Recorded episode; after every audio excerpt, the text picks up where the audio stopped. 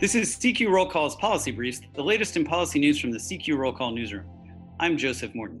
Michael Regan's nomination to lead the EPA is headed to the Senate floor after the Environment and Public Works Committee voted Tuesday to approve it.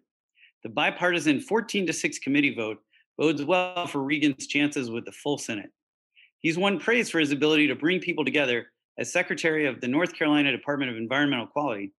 And Committee Chairman Senator Thomas Carper said as EPA Administrator, Regan will be able to build consensus when it comes to addressing climate change and protecting the environment, all while creating jobs. Regan would be the first Black man to lead the 50 year old agency that will be at the heart of the new administration's ambitious environmental agenda. All 10 Democrats on the panel voted in favor of the nomination, and so did four of its Republican members. A couple of the GOP senators who voted against the nomination made it clear it wasn't about Regan's qualifications or demeanor. The panel's top Republican, Senator Shelley Moore Capito of West Virginia, praised Regan as a thoughtful and forthright public servant, but criticized other members of the administration. She said she fears they want to return to President Barack Obama's regulations, such as the Clean Power Plan and Waters of the United States. Those policies were intended to reduce the nation's air and water pollution, but prompted complaints from industry that they were overly burdensome. Capito said those regulations left deep economic scars in areas of her state and that she had to oppose Regan because he declined to rule out reinstating them.